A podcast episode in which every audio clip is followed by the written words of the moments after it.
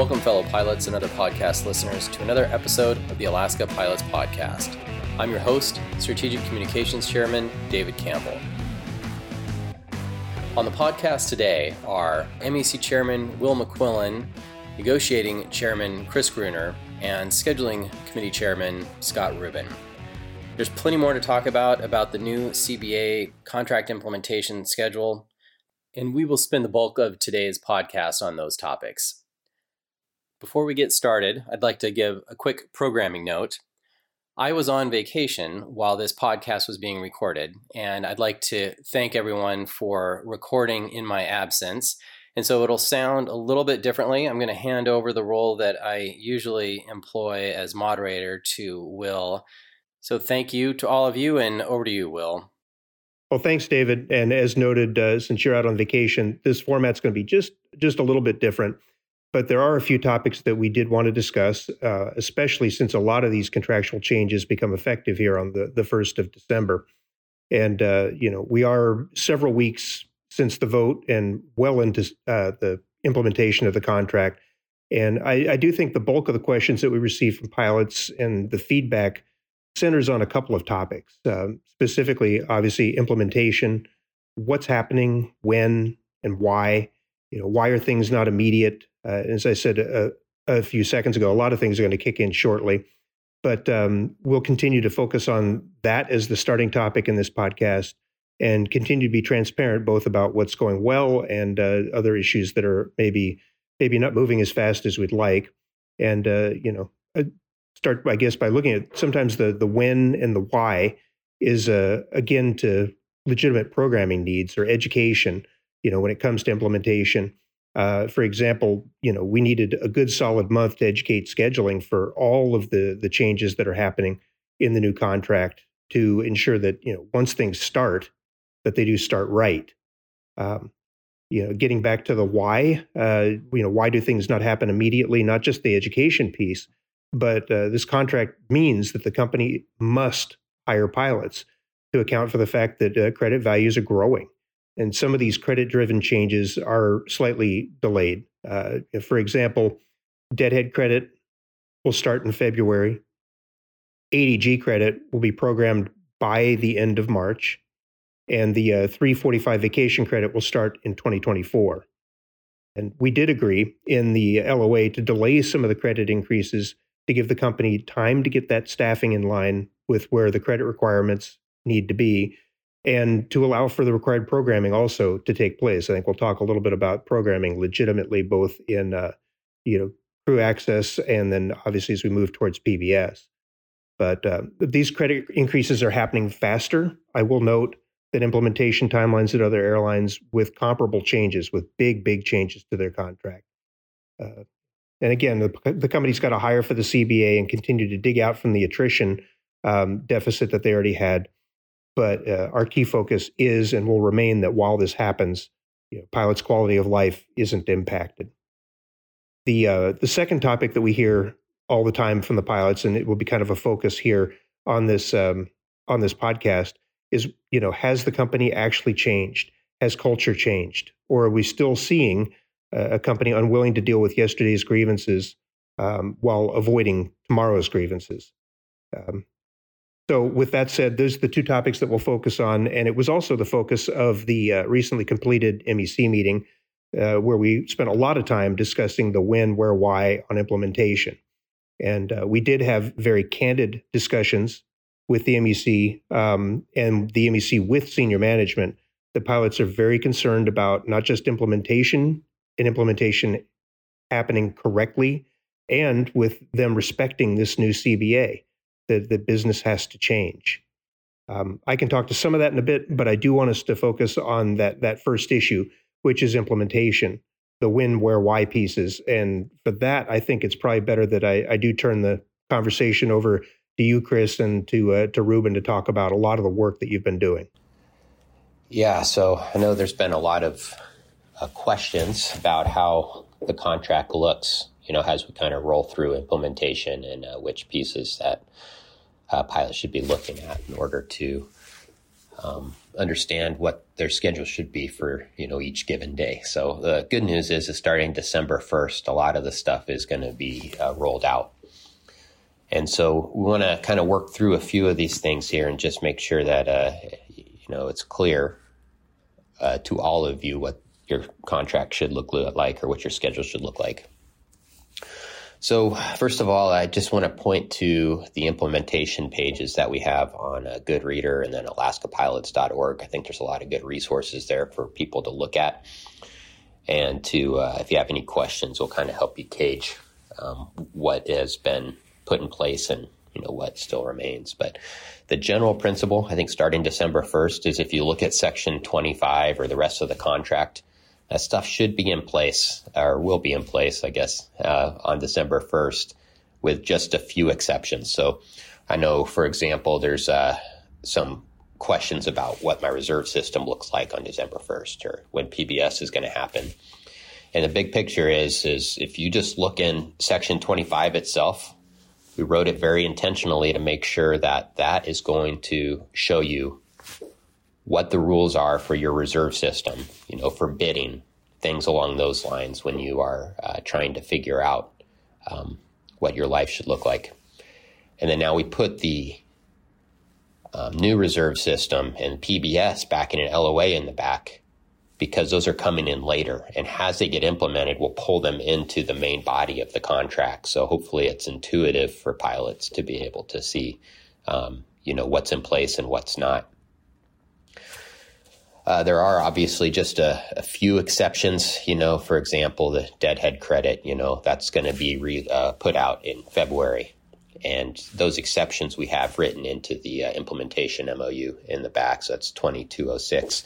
If you wanted to go back and uh, look at that, but um, you know, and for reserve pilots, the extra day off in a 31 day bid period doesn't start until well January 1st, but the first one I think Scott, it's uh, May. Yep, May 31st, or in May, there's 31 days. That's correct. Right. And then uh, the reserve vacation uh, piece there too. You know, when the vacation is going to be applied differently to the reserve schedule, that starts uh, January uh, first. So bidding in December for January. Uh, so you won't see those changes in the December uh, bid month. So that's kind of just the governing principle, I guess, on how things are going to be rolled out. Um, I don't know, Scott, if you had anything to add on on what that looks like to pilots or how they can get uh, clarity on what they can expect. No, I think you covered everything pretty well there, Chris. Um, just a couple things, you know, in order to have the January uh, pairings, you know, we had to start working on those in November. So we used the new cost reference uh, process in Section 25 Bravo um, to do that for January um, that process, you know, it's a it's a good process where we um, compete only to a, a, fixed cost to get our solution picked. Um, the pairings went together a lot better in January than they did in December. So pilots, I think, will see a change. Obviously, we're constricted to the network when we talk about um, pairing construction and then impact of the network. An example is if we have all nighters to fly, uh, those flights exist and they have to be in a pairing. So uh, those are still going to be in there, but we were able to get uh, more quality and solve some issues than we otherwise would have. Um, yeah, no, that's good. And I think that highlights too just how much work is going on behind the scenes because uh, I know on the line, a lot of times it just especially the last month or so, you've been everybody's been used to getting a lot of communications from the negotiating committee as we've been working through negotiations. Then now that stuff's getting rolled out, I think that's going to be less frequent. But uh, I do want everybody to understand that there is a lot of stuff going on um, in order to get this stuff in place. And then we just wanted to be careful not just to throw out one little thing here and there. Uh, we want to make sure that you guys are able to understand the full picture when we communicate and that, uh, you know, for example, with this last NCCOM, I think it's useful to go back and take a look at that. And it should paint a picture. It was the goal on uh, what December is going to look like. And so you should be able to just walk through that communication and or the email and then uh, hopefully get your questions answered.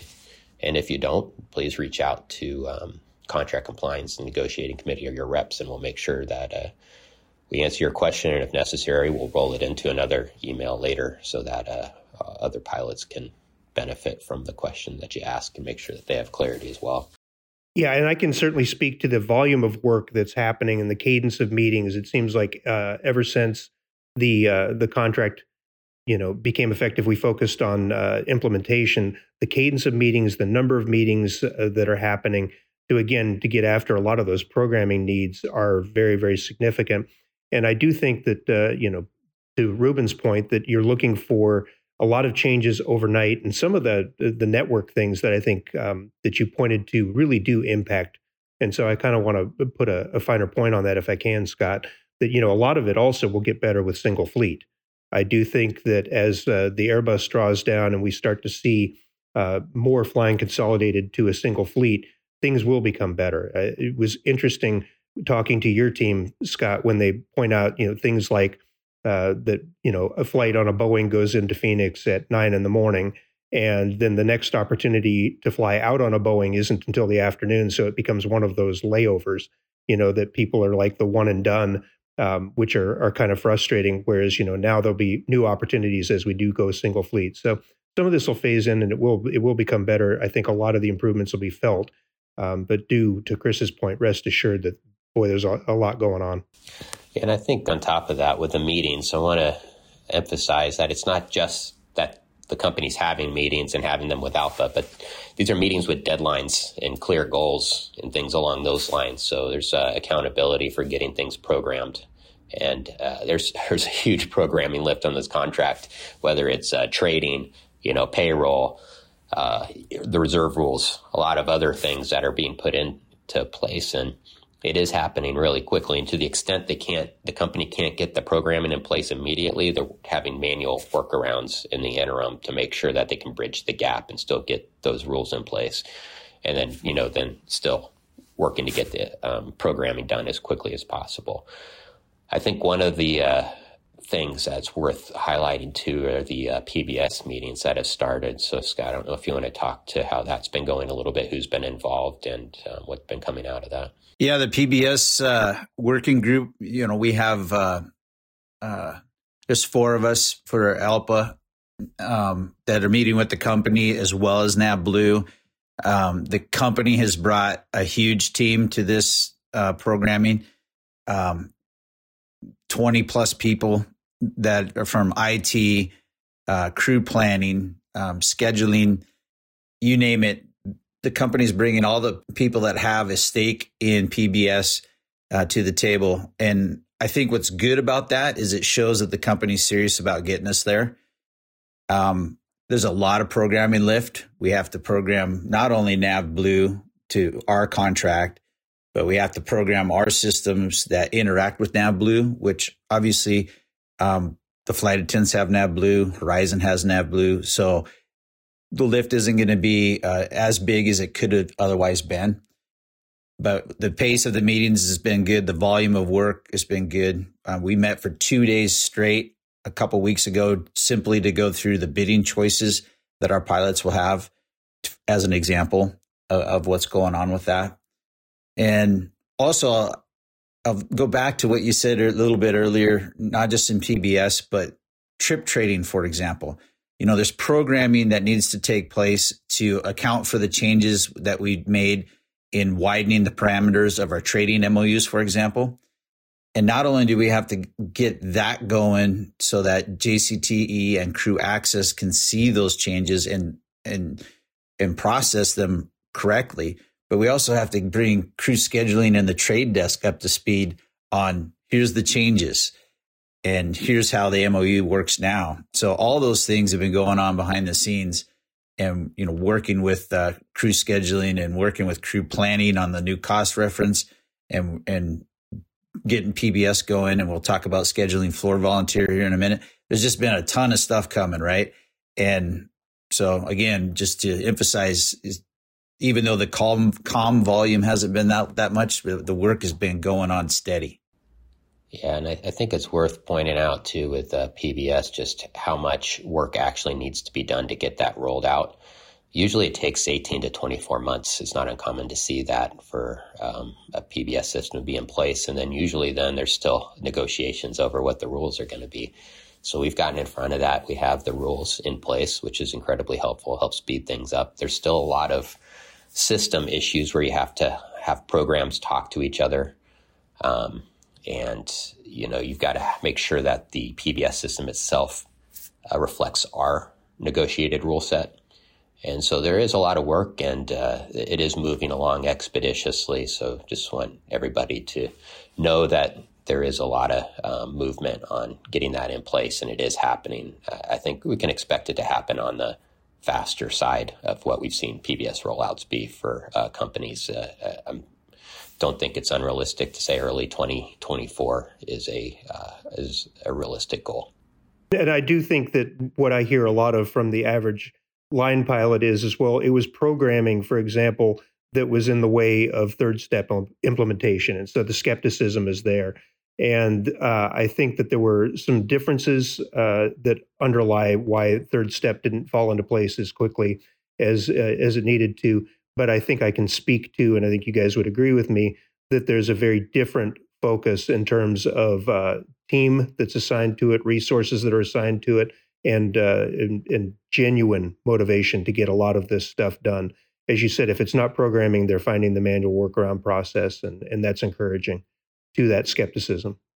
Yep, and you know, it's very much a trust but verify. So you know, we all have a plan to move forward, and then we're you know working closely to you know make sure everything's staying on track, and you know that uh, the timelines that we have rolled out in the contract are, are being met. So uh, again, so far the company has a a big plan, lots of people moving to again get all these things uh, in place, and so far they've been staying on that timeline, so it's been encouraging. Also, I, I do want to spend a little bit of time too just talking about the reserve rollout because I think there's a little confusion. Uh, the reserve, the new reserve system, does not have to be implemented with PBS. It doesn't have to wait until then. So we're actually going to be working starting in January to get that rolled out as soon as possible. Just uh, the, the only rule or requirement in the impl- implementation MOU is that the reserve system can't be rolled out later than PBS. So uh, I'm hoping, and this is optimistic, but uh, by spring, you know, we can have that reserve system in place. And again, there's some programming for trading language that's required in order for it to work when you're looking either at reserve trading or um, the single arc, or sorry, single wrap for the day, uh, arc number. And uh, once those are in place, then a lot of it is really just training and making sure, again, that the schedulers are implementing it correctly from day one and understand the rules. And then same thing, making sure that uh, pilots are educated on what to expect on day one. So those are the big challenges. And again, we'll be working to get that done expeditiously.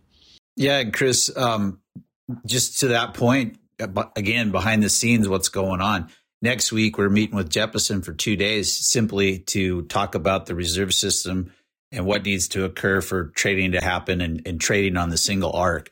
So that's early December that we're doing that. And so that we can get a picture from Jeppesen what it's going to take them to program it so that we can go live with these things. Well, so that's all the stuff that we're working on. I think it's worth spending just a little bit of time uh, explaining what you can expect in December because there are some uh, significant changes that if you miss them, uh, you know, bidding, for example, could affect your life. So again, these will be consistent moving forward, but uh, it's always difficult when there's a change trying to keep up with uh, all the, the stuff that's going on, especially with as many as we have with this contract. But I do want to start off with the uh, bidding timeline. And so uh, I don't know if Scott, if you have it in front of you or not. I'll uh, kick it over to you, and maybe you can just kind of run through it, and then uh, you know what the interim changes are there until we get third step. Yeah. So if you're listening to this podcast driving in your car, pay attention right now because with our new CBA, we we changed the bidding timeline for your monthly bid. So instead of opening on a Friday, now it's going to open on a Thursday. So for January, bids are going to open December 1st, which is a Thursday. So that's when bidding opens. Now bids are going to close five days later on Tuesday, the 6th.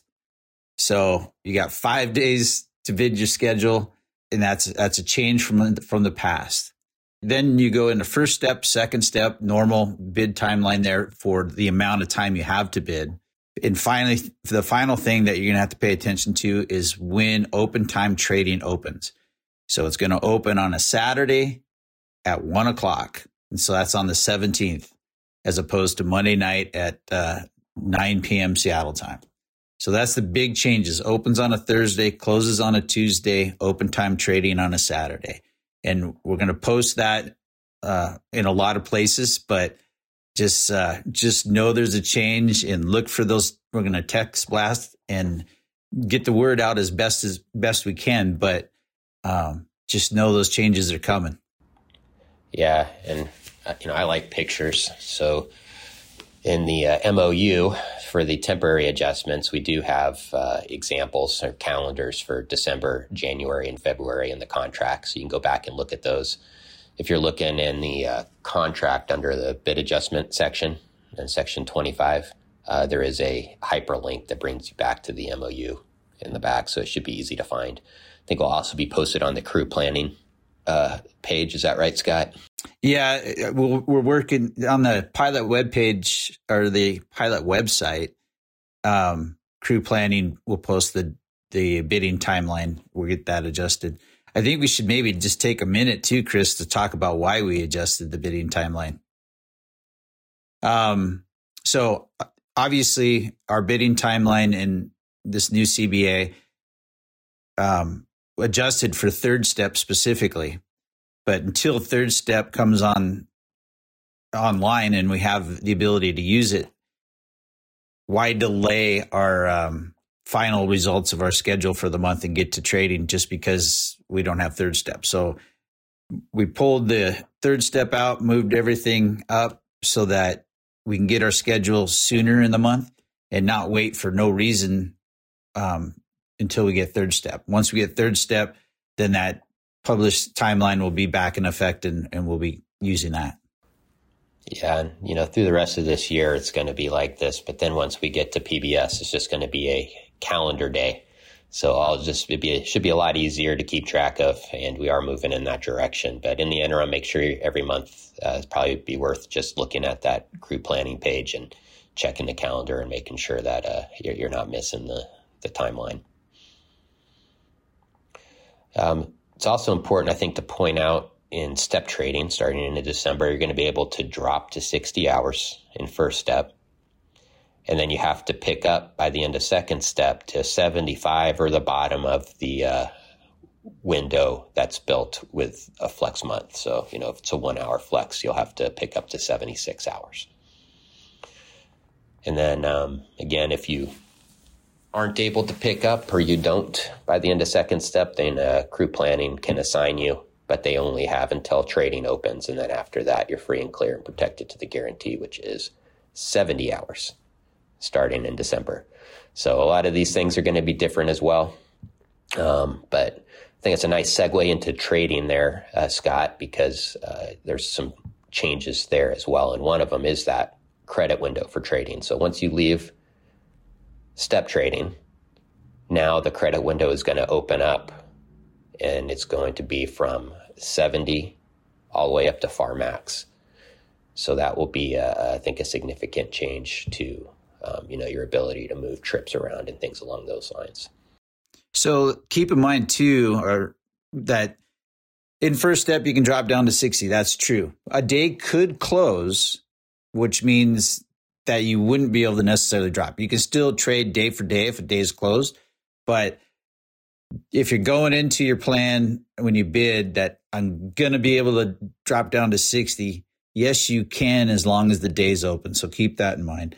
And then same with uh, when we get to open time trading and we go from 70 to FAR max, it's going to be based off of reserve coverage to be able to drop. So you're going to have, and, and that's why that window works in general for both the, the company operationally is you have the reserve coverage to be able to take that time into open time. So trading's going to be uh, improved with the MOUs. Again, the programming is not going to be there, so you're going to have to go through the trade desk to get that done. Um, but you will have to have reserve coverage in order to just simply drop. Trading will be better, but just to, just to keep in mind, don't bet your whole month off of the ability to be able to drop because you might not have the reserve coverage or a day could close in step trading. Yeah, so just to kind of uh, add to that a little bit. So trading is going to be like it is today, subject to reserve coverage. It'll just be a wider window, 70 up to far max. But then the MOUs that we have in place, you know, day for day and then day for a different day, um, that allow for trading without looking at ARC are more open and permissive than they were previously. And that's going to start in December as well. So if your trade doesn't go through the, the first time with the ARC, then there'll be more opportunities based on the MOUs to uh, trade without ARC being a factor. And so the way I think bottom line to, to look at this is uh, try your trade first in crew access. If it doesn't go through, then try the uh, trade desk. Then if you have questions about whether or not it should have gone through, please call contract compliance. And then um, we'll make sure that things are staying on track that way. And then that should uh, work out. I also just want to point out that the out of base pickup for uh, trips is going to start also in December. So again, just review the contract. It's in section 25J, trip trading, on uh, what the parameters are for when you can uh, pick up out of base. And you will need to call the trade desk in order to make that work. Yeah, that's going to be a manual process too, Chris. Um, on the MOUs, it's, I just wanted to bring this up again. I, I think you covered it well, but the MOUs never deny a trade. They only help get a trade through. And it could be that you don't meet the parameters of the MOU, but the reason the trade died or was denied is because you didn't have reserve coverage. And then it, if you don't have the reserve coverage, it says, can I process it through the MOUs? So the MOUs only help us get more trading. And I know there's still confusion out there on the line. So I just wanted to make that point. The MOUs are a good thing that they help us get more trading flexibility. Yeah, and definitely, I think add to that because uh, that is very misunderstood. People say, "Why did we agree to something that restricts trading?" We didn't. The MOUs help facilitate trades, always have. But most importantly, in this last negotiating cycle, we managed to make those MOUs even more permissive in a big way. And I think that they're going to feel that. But unfortunately, you know, we will have to occasionally work through that trade desk until things are completely automated and programmed to uh, to be able to facilitate the trade. And we always have the backstop, as you said, of uh, the resources here with contract compliance to hold it accountable. I do want to take a second to point out another resource, a really important resource that's going to be available to pilots here shortly, and that's scheduling for a volunteer, which uh, I'll give to you, Rubin, to, to, talk about. But you and I have spent a lot of time uh, this last week or last couple of weeks working to make sure that this program gets off and off on the right foot here starting December 1st. And that resource, I think, is going to be just as important to pilots uh, when they have questions about scheduling uh, issues and, and certainly the new contract. Yeah, I think it's going to be very helpful. The you know the scheduling floor volunteer, what it is, it's a program where we're going to have pilot volunteers on the scheduling floor doing shifts alongside the crew schedulers, and and the point of it is is to better support pilots in answering their questions and getting their issues resolved in a more timely manner. It's not to schedule the airline. It's not to uh, do any of the uh, business decisions of the airline. It's simply as a resource for our pilots. Um, we'll put the, the phone number up in the show notes, but it is 833 303 5667 or 833 30 floor. That's the phone number, and that'll be put, please put that in your uh, contacts on your cell phone so that if an issue comes up, you can call the scheduling floor volunteer. A little bit about the hotline. What you what happens is you call the hotline, it will ring the scheduling floor volunteers and they can talk to you live. If they happen to be working with somebody else, it'll go to a voicemail. Leave a voicemail. That'll be distributed back out to them via uh, to all the scheduling floor volunteers, and they'll call you back as soon as they can.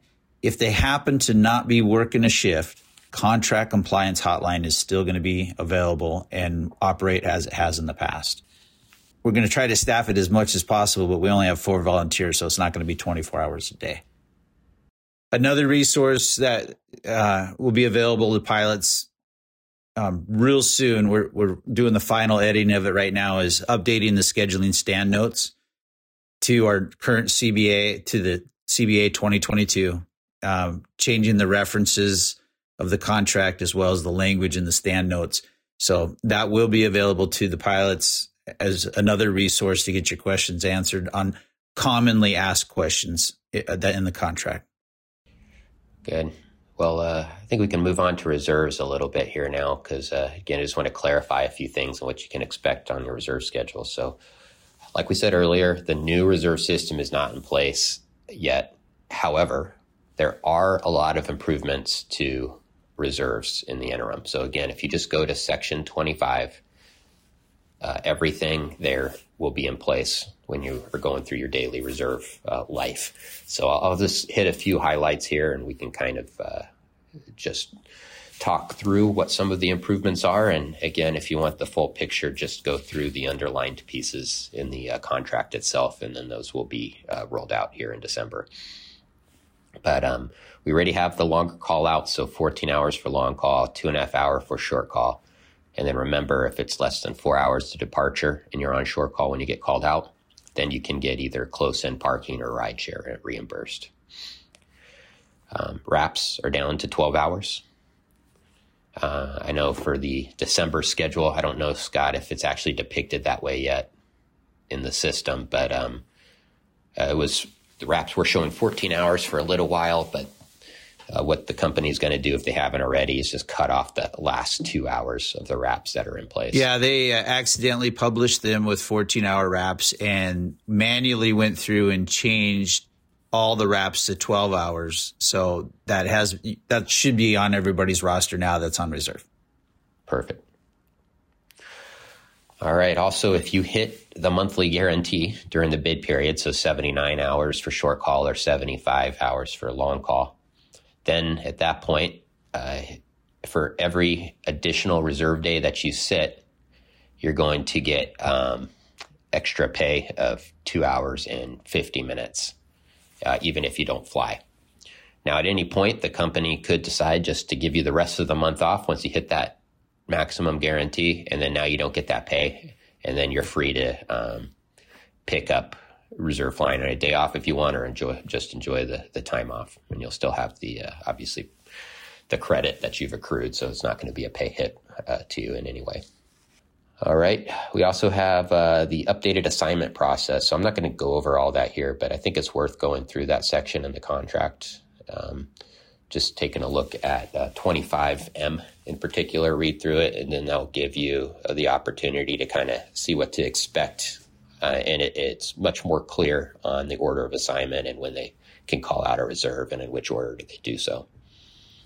Um, the process for dropping the last reserve day in a block, that's 25M4G. So that's been in place in November and will continue into December and beyond. So uh, worth reviewing that if you're looking to get that last day off. Again, it'll be subject to ARC or to reserve coverage, but um, there's an opportunity there to get an extra day off if uh, the coverage is good. Um, if you are delayed into a day off or vacation day, there's new rules in place there also. So if that happens to you, check out the schedule and uh, make sure that uh, you know what to expect and take advantage of the opportunities given to you. And then uh, again, no ACARS will be sent to you for scheduling issues. And just a big reminder here: make sure that uh, has a reserve pilot when you end your trip in base. Just uh, make sure you check the schedule on crew access. You only have to check it once when you land before you leave, and then you're uh, good to go. But if you do have something on there, then uh, you need to acknowledge it and then go uh, continue on your trip. We did limit uh, what kinds of trips they could give you, though. So once you start your duty for your last day, the only way the company could add anything to your uh, reserve line is if it's in the order of assignment and it fits within that duty day. So, can we give a, a quick example of that, Chris? So, I, I'm a reserve pilot. I get assigned a three day trip. I start my duty period on that third day. I've reported to the airport. Um, at 45 minutes prior, let's say I'm on a layover, they can't assign me any additional flying to that duty period unless it was coming to me in order of assignment, like I'm the low time pilot that has the same category that the trip does. So just wanted to get, kind of put an example to that. Perfect. And then uh, we're nearing the end here, so I'm just going to talk a little bit about uh, vacation and then into payroll, and then I think we'll wrap up this implementation section. But um, with a vacation, so if you have 18 days or more of vacation in a bid period, you won't bid anymore. And then so now if you have 18 days, right, your pay value is going to be uh, 67 and a half hours. However, you will be protected to 70 hours in that event, and any credit you pick up will be above that 70 hours. So it's just worth um, understanding that as well as you plan your schedule out. And then regarding payroll, um, there's a payroll email that went out. Again, it's on the implementation pages, both on uh, Goodreader and alaskapilots.org. It's really uh, worth your time to review that. Uh, most of that stuff should be programmed within a few months. Uh, there's a lot of it that's already programmed to, capture stuff, but the, the big picture is if you have changes in particular, uh, you know, like a delay or something along those lines that happens to your schedule or a reassignment, it's worth uh, making sure that you check um, Rainmaker carefully and you communicate via pay inquiry to payroll to make sure that they're capturing that correctly. Um, and again, for the next several months, uh, they'll be able to capture the things that are scheduled, but the pieces that uh, change over the course of a month, they might miss if you don't uh, help them out. So just take your time, uh, review it, and uh, get back to them to make sure that that pay is happening uh, correctly for you. And again, all that, it's just a process issue. It's all that, the delay pay, the reassignment pay, things along those lines um, are in place and active. Just need to make sure we're capturing it.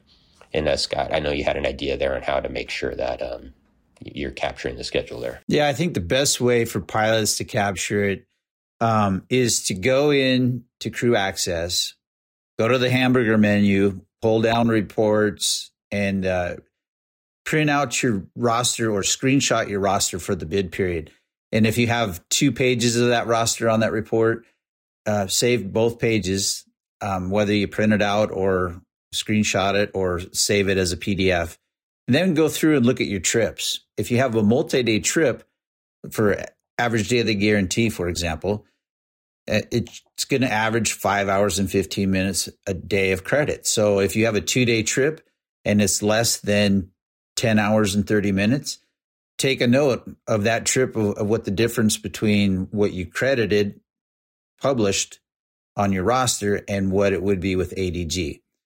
And that way you can total that all up for the month and then go look at your the the line item for the adjustment for average daily guarantee on your pay stub and ensure that you get the right amount.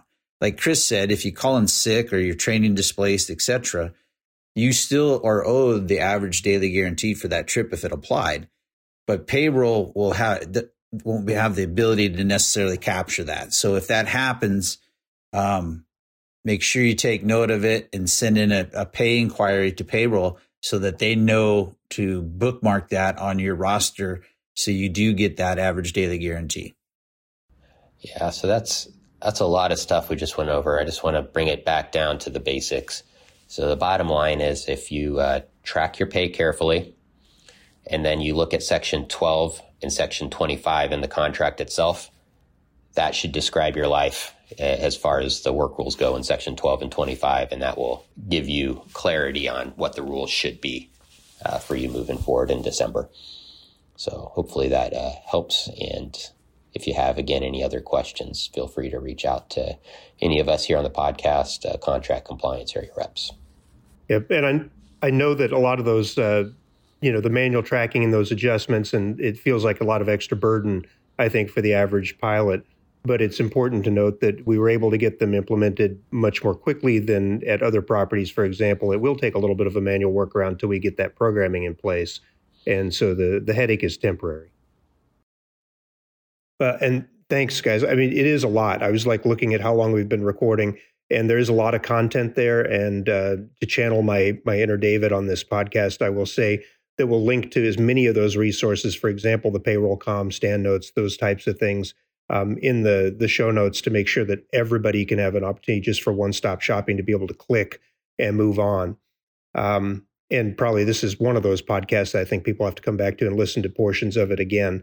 But there's a, a lot happening in December, as I said, and that's kind of the important uh, piece to understand exactly what happens in December and why.